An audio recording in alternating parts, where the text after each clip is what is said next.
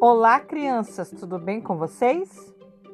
E hoje o gênero textual que eu vou trazer para vocês é o trava-língua.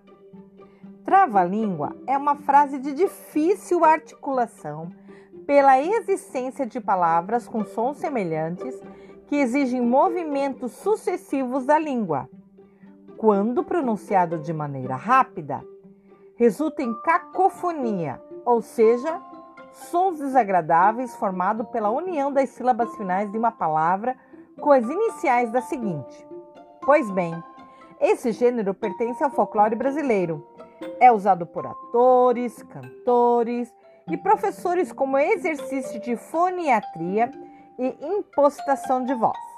Agora, vocês vão ouvir alguns trava-línguas selecionados por mim. Prestem bastante atenção e depois tentem falar um deles.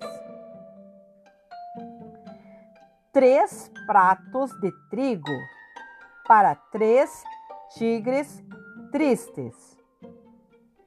Quem a paca cara compra, caro a paca pagará. O rato roeu a roupa do rei de Roma.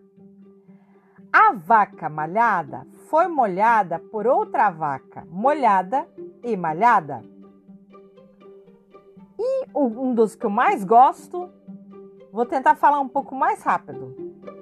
Olha o sapo dentro do saco, o saco com o sapo dentro, o sapo batendo papo e o saco cheio de vento.